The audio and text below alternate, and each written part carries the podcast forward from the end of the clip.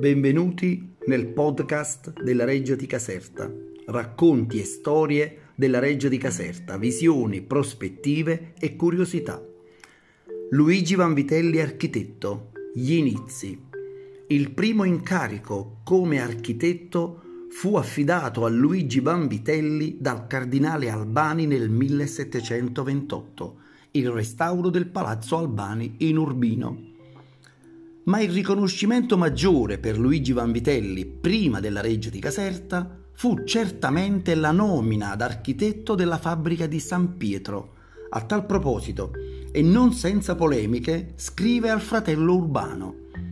La cupola si dilata e più presto di quello che io pensava.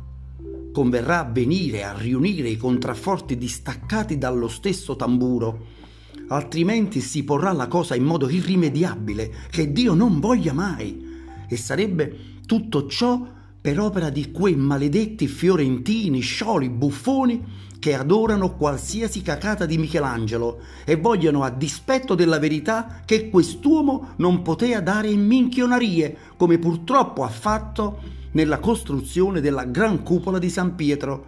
Vanvitelli aveva ragione.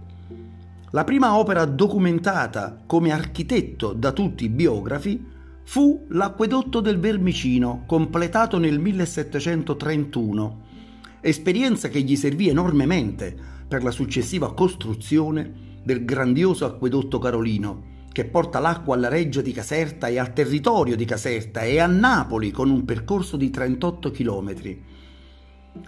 Ad Ancona, invece, nella chiesa del Gesù, Vanvitelli utilizza per la prima volta la conchiglia, che poi diventerà successivamente un suo elemento tipico nella decorazione della reggia di Caserta.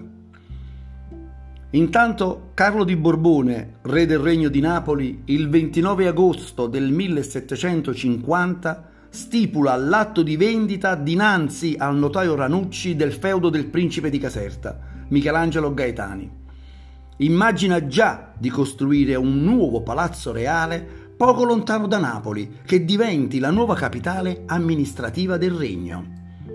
L'idea di costruire dovette maturare in Carlo probabilmente dopo aver subito nell'agosto del 1742, durante la guerra di successione austriaca, un'umiliante minaccia da parte della flotta inglese penetrata nel porto di Napoli senza impedimento alcuno.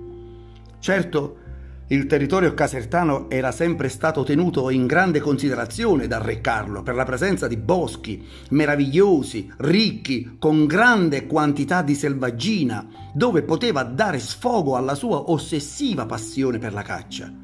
Caserta, per il re Carlo, era il posto giusto.